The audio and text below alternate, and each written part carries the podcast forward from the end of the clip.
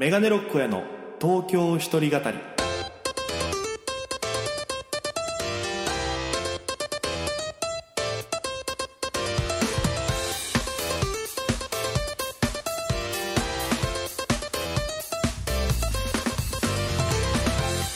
さあ今週も始まりましたメガネロックへの東京一人語り、パーソナリティの、今東京でピン芸人として活動しております県出身のメガネロック声です。よろしくお願いいたします。この番組は大都会東京へ口先一つで乗り込んだ沖縄芸人の一人語り。コロナ不況、揺れ動く時代、それがどうした、メガネロック大家が聞かせる本音の東京お笑い物語が始まります。ということで、前回3回が沖縄からこのね、ラジオ沖縄さんのスタジオからお届けさせてもらいまして、僕もアーカイブ何回も聞くぐらい非常に楽しい時間で、ね、ゲストで出てくれたFEC のね、僕がもともと昔いた事務所のきんぴらごぼうのタイガさんが来てくれて、まあタイガさんがねよく笑う人で話が盛りに盛り上がったんでね、まだその回聞いてないよって方ぜひ聞いてほしいんですけど、そんな久しぶりの収録、なんとまた沖縄からでございます。よろしくお願いします。ありがとうございます。沖縄のねラジオ沖縄さんで、収録させていただいているわけなんですけども、まあ今週この、収録の前から3回も空いてるんで、何があったかっていうと、簡単に言うと R1 グランプリ2023 2回戦落ちオツですということと、あとは前ちょっとね前回の放送でも喋りました坂口安里さんのトークショーに行ったよ、詳しくはまた話すねっていうのがあったりとかいろいろあったんですけど、まあ、今日も、そんな感じでね、今週も3回分ですか、3週分ぶち抜きで、ラジオ沖縄さんから撮らせていただきますので、今週もお付き合いよろしくお願いいたします。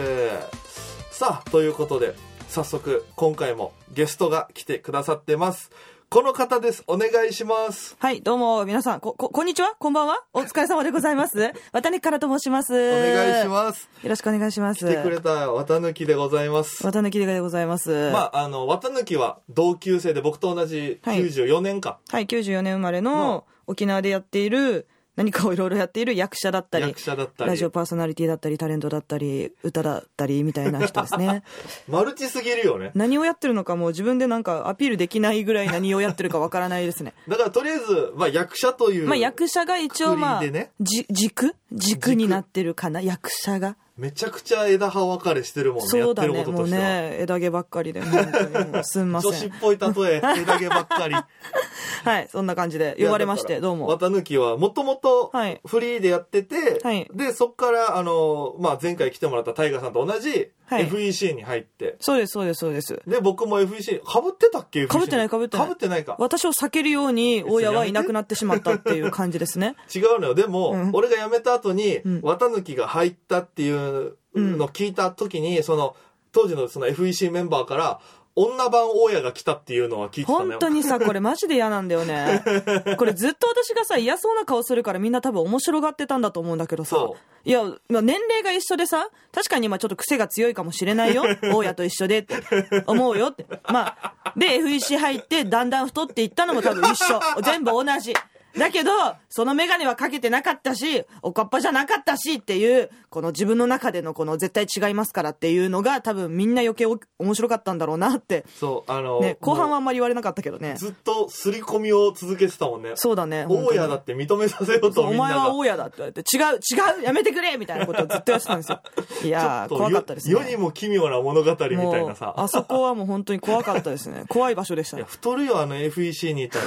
太りましたね。下の、FEC の事務所の下がドンテっていうご飯屋さん24時間やってるで、夜中まで稽古やるじゃない、はいはいはいはい、で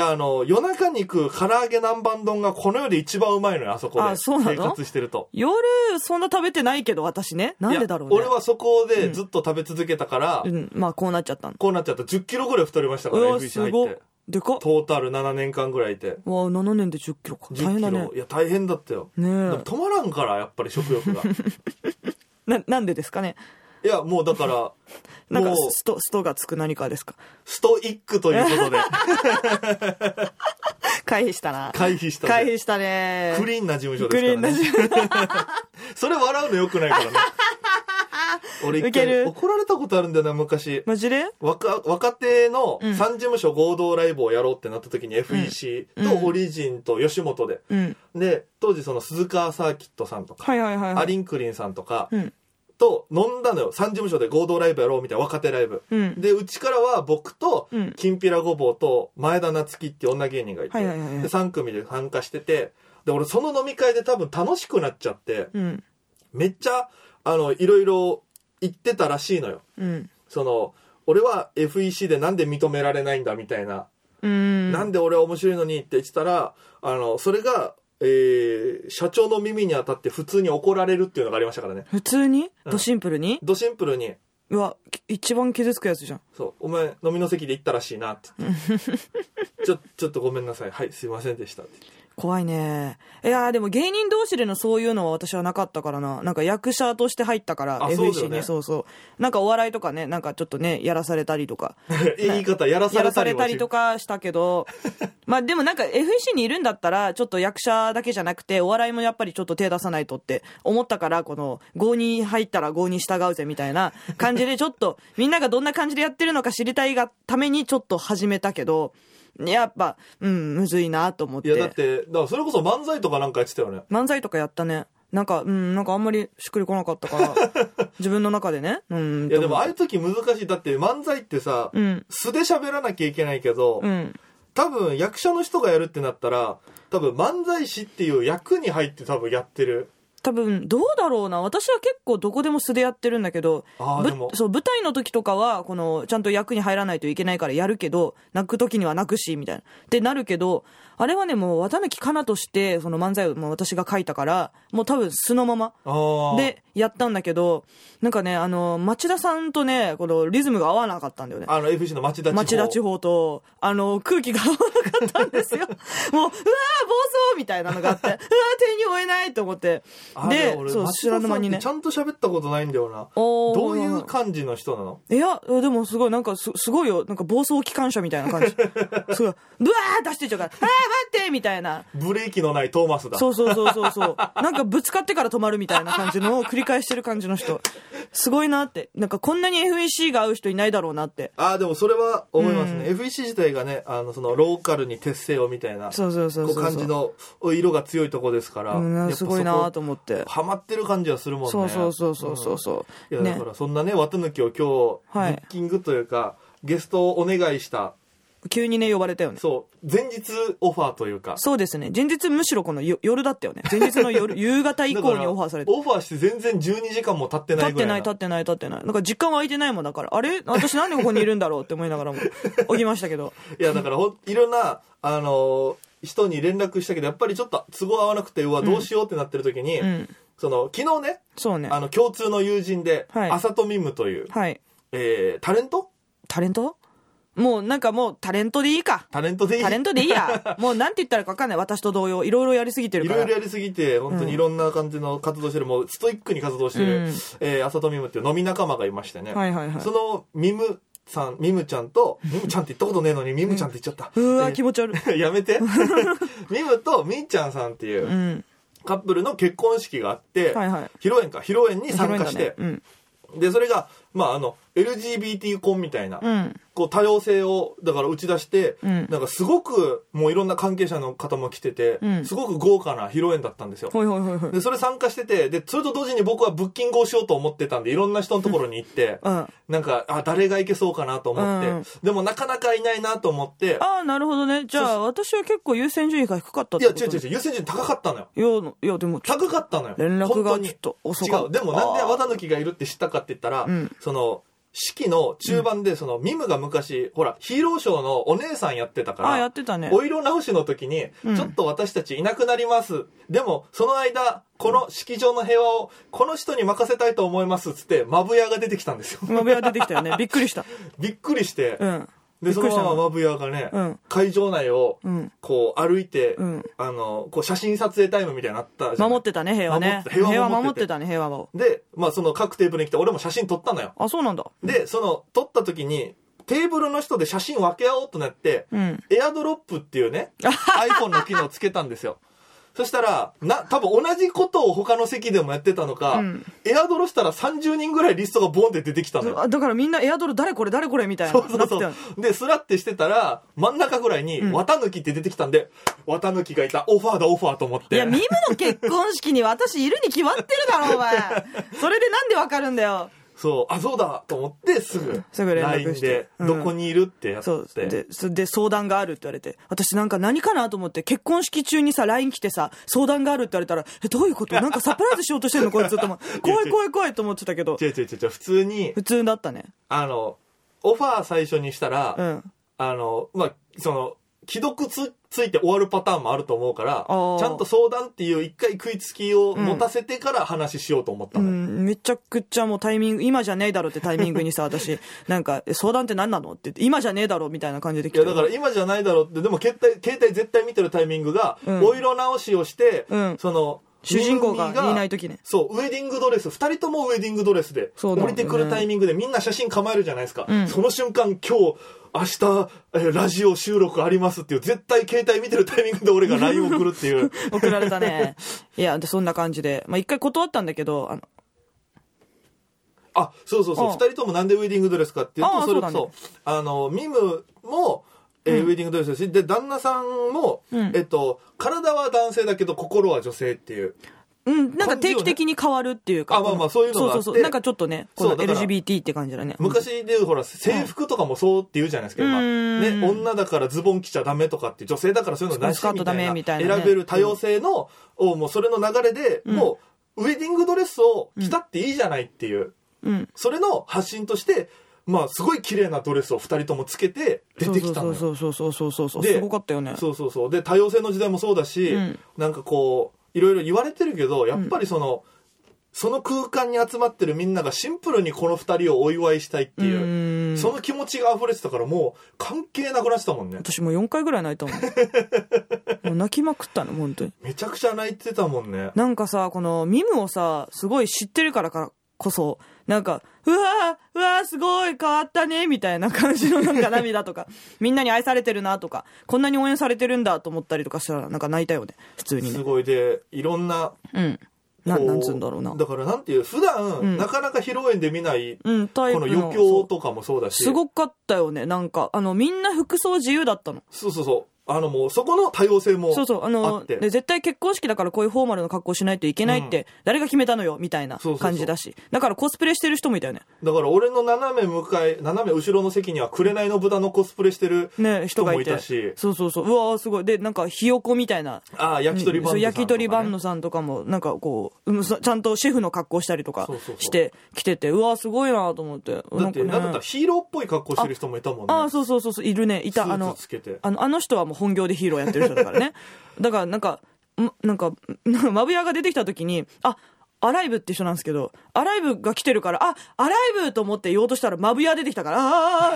ら、どっちだみたいな。なんかね、不思議な空間になりましたけど。アライブさんがマブヤに近づく時のその感じとかもおもろかったっすよね。見たかったな。ちょっと腰低くすいません、同業者ですみたいな感じでこう近づいていく感じとかも。いやでもすごかった。いろんな人が集まってね。何人いたかなってぐらいだけど。いやでも僕が一番面白かったのは、うん、ロビンソワさんっていう、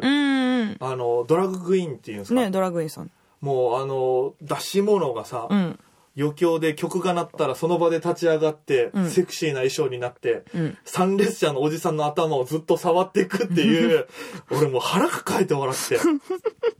トークもすごい面白かったよね。トークも面白いし、うん、でなんか BGM で多分洋楽かなんかで、うん、Show You っていうなんか見てるみたいな、Show You って言ったらキッコーマンの醤油出して、ね、ガバガバ飲み出すっていうパフォーマンスとかもなんかミムも飲んでなかった。そう大丈夫かと思いながらでもまあプロの技だからね、いろいろやってるだろうけど、多分ね、いろいろ直伝されたものが何かあるんでしょうけども、めちゃくちゃおもろかったな。いやーボリュームがすごかったね。大道芸人も出てきて、うん、歌もみんな歌ったりとかいろいろして、ダンスもあったりとかね。エイサーもかっこよかったよね。エイサーかっこよかったね。え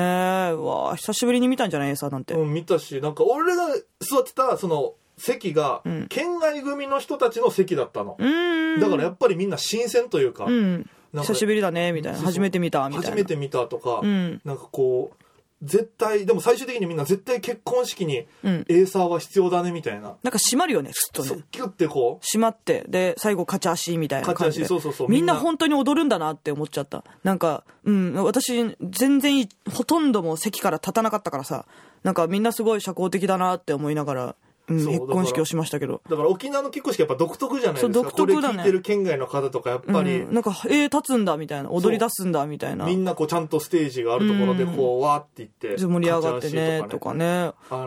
その場でカチャ足してくださいって言われたと同時にみんな舞台に行き出すっていうことやるから走り出してるみんな走って舞台行ってそうそうそうすごかったよねうわーって思ってでもやっぱりこのなんていうのかな押すなは押せじゃないけどやっ